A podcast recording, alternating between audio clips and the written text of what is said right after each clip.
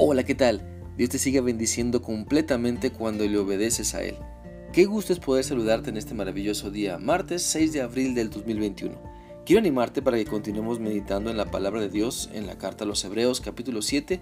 Vamos a leer los versículos 25 al 26, los cuales dicen así. Por eso también puede salvar por completo a los que por medio de Él se acercan a Dios, ya que vive para siempre para interceder por ellos nos convenía tener un sumo sacerdote así, santo, irreprochable, puro, apartado de los pecadores y exaltado sobre los cielos.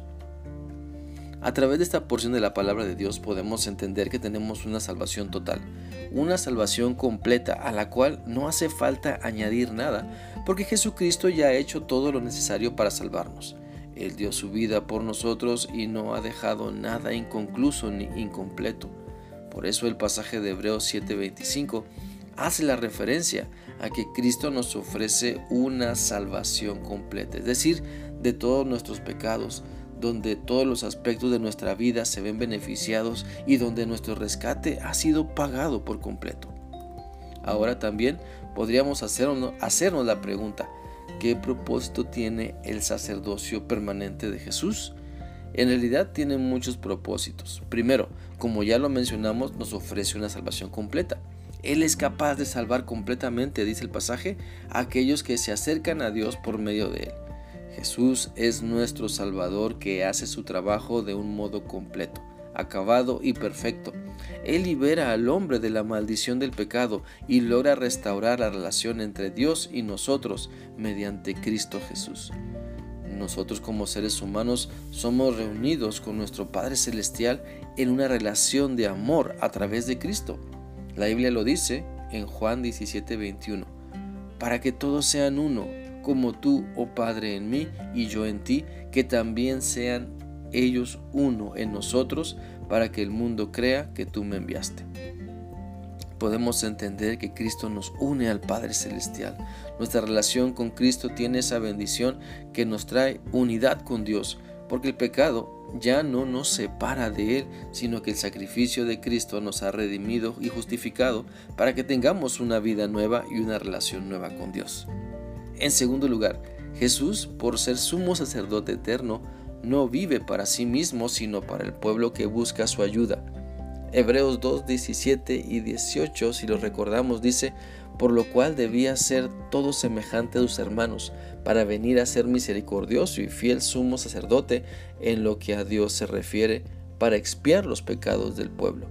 Pues en cuanto él mismo padeció siendo tentado, es poderoso para socorrer a los que son tentados. Jesucristo es nuestro mediador es el verdadero Dios y verdadero hombre. Él intercede por nosotros sin cesar. Se pone entre Dios y nosotros. Él ruega continuamente a, a favor de todos los que nos acercamos a Dios en oración. Dios nos concede todo lo que necesitamos para el avance de su nombre, para el avance de su reino y de su voluntad. Él responde a nuestras oraciones cuando pedimos por el sostén diario, cuando pedimos por el perdón de nuestros pecados, cuando pedimos perdón, cuando pedimos que nos proteja del maligno. La Biblia dice en Romanos 8:34 lo siguiente, ¿quién es el que condenará? Cristo es el que murió, más aún el que también resucitó, el que además está a la diestra de Dios, el que también intercede por nosotros. Ahora, en tercer lugar, nuestro Señor Jesús enseñó en, en Juan 14:6 que Él es el camino, la verdad y la vida y nadie va al Padre sino por Él. El pasaje de Hebreos, en este ah, pasaje de Hebreos 7:25, repite este mismo pensamiento y Dios nos recuerda a todos que las oraciones a Dios deben ser ofrecidas en el nombre de Jesús, recordando su sacrificio por los méritos de Jesús, de la misma forma como Cristo mismo ruega por nuestras necesidades. Él es nuestro sacerdote, Jesucristo lo es, así que debemos orar en su nombre. Él ya hizo todo el trabajo de salvación, así que podemos clamar a nuestro Padre Celestial por los méritos de Cristo Jesús y no por los de otros mortales imperfectos. Y en cuarto lugar, al saber que Jesús está siempre intercediendo por nosotros en el cielo, anhelemos estar con Él. Tenemos la certeza de que así como Él vive eternamente ante Dios, así también viviremos nosotros para siempre.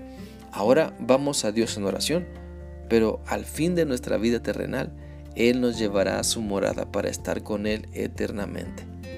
Como podemos ver, estos beneficios de la salvación completa que Cristo nos da deben impulsarnos a tener plena confianza, a no titubear en cuanto a nuestra fe, sino estar bien seguros que Dios nos escucha, Dios nos atiende y demuestra su amor para con nosotros porque Cristo ya ha hecho todo lo necesario para acercarnos al Padre Celestial. Así que ahora tú acércate también a Dios a través de Cristo Jesús. Espero que esta reflexión sea de bendición a tu vida y que puedas seguir acercándote a tu Padre Celestial únicamente a través de Jesucristo. Que sigas teniendo un bendecido día. Dios te guarde. Hasta mañana.